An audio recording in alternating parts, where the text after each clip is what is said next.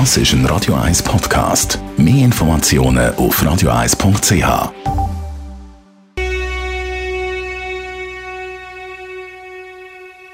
Espresso, Latte Macchiato oder lieber ein Cappuccino? Es ist Zeit für die Radio 1 Kaffeepause mit dem Armin Luginbühl. Präsentiert von der Kaffeezentrale. Kaffee für Gourmets. www.kaffeezentrale.ch Armin Logenbühl, wir trinken ja den Kaffee am liebsten sehr heiß, süttig heiß. Das ist aber eigentlich gar nicht so gut für einen Kaffeegenuss, gell? Ja, das stimmt wirklich. Also ich finde, wenn der Kaffee zu heiß ist, äh, schmerzt das eigentlich im Maul und äh, das Maul muss sich am Kaffee anpassen und nicht umgekehrt. Und das finde ich eigentlich äh, sehr schade und äh, warm oder heiß. Äh, wie äh, sollten Temperaturen sein im Idealfall?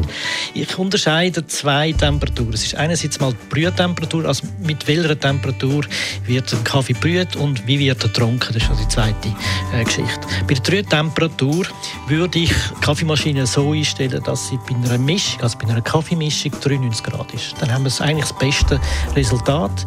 92 ist auch nicht falsch. Und die richtige Trinktemperatur?